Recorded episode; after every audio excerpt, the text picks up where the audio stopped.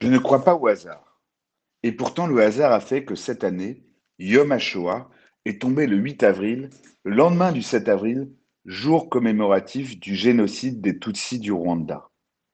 Ce sont deux histoires distinctes qui se sont déroulées dans des temps et des géographies éloignées. L'Europe de 1942 n'est pas l'Afrique de 1994.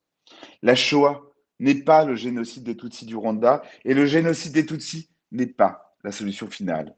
Il s'agit d'histoires singulières et majuscules qui ne se confondent pas et qui pourtant s'ajoutent à celles des génocides du XXe siècle. Ils ne se comparent pas, ces génocides, et sont chacun par nature incomparables. Pourtant, le processus d'extermination qui à chaque fois s'est mis en œuvre touche à la destruction de l'humanité dans ce qu'elle est constituée. C'est chez Barbara que l'on trouve peut-être les mots les plus justes sur ce qu'est ce crime.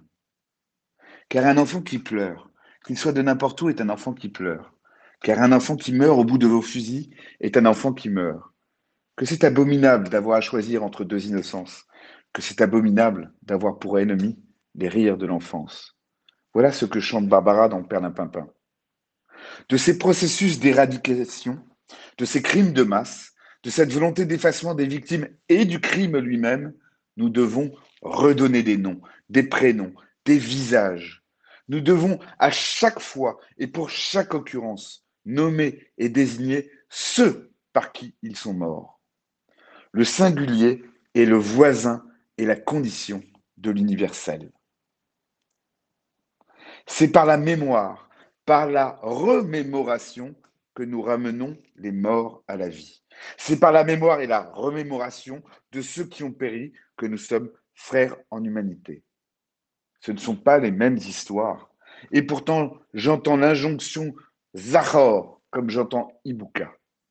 Souviens-toi. À la semaine prochaine.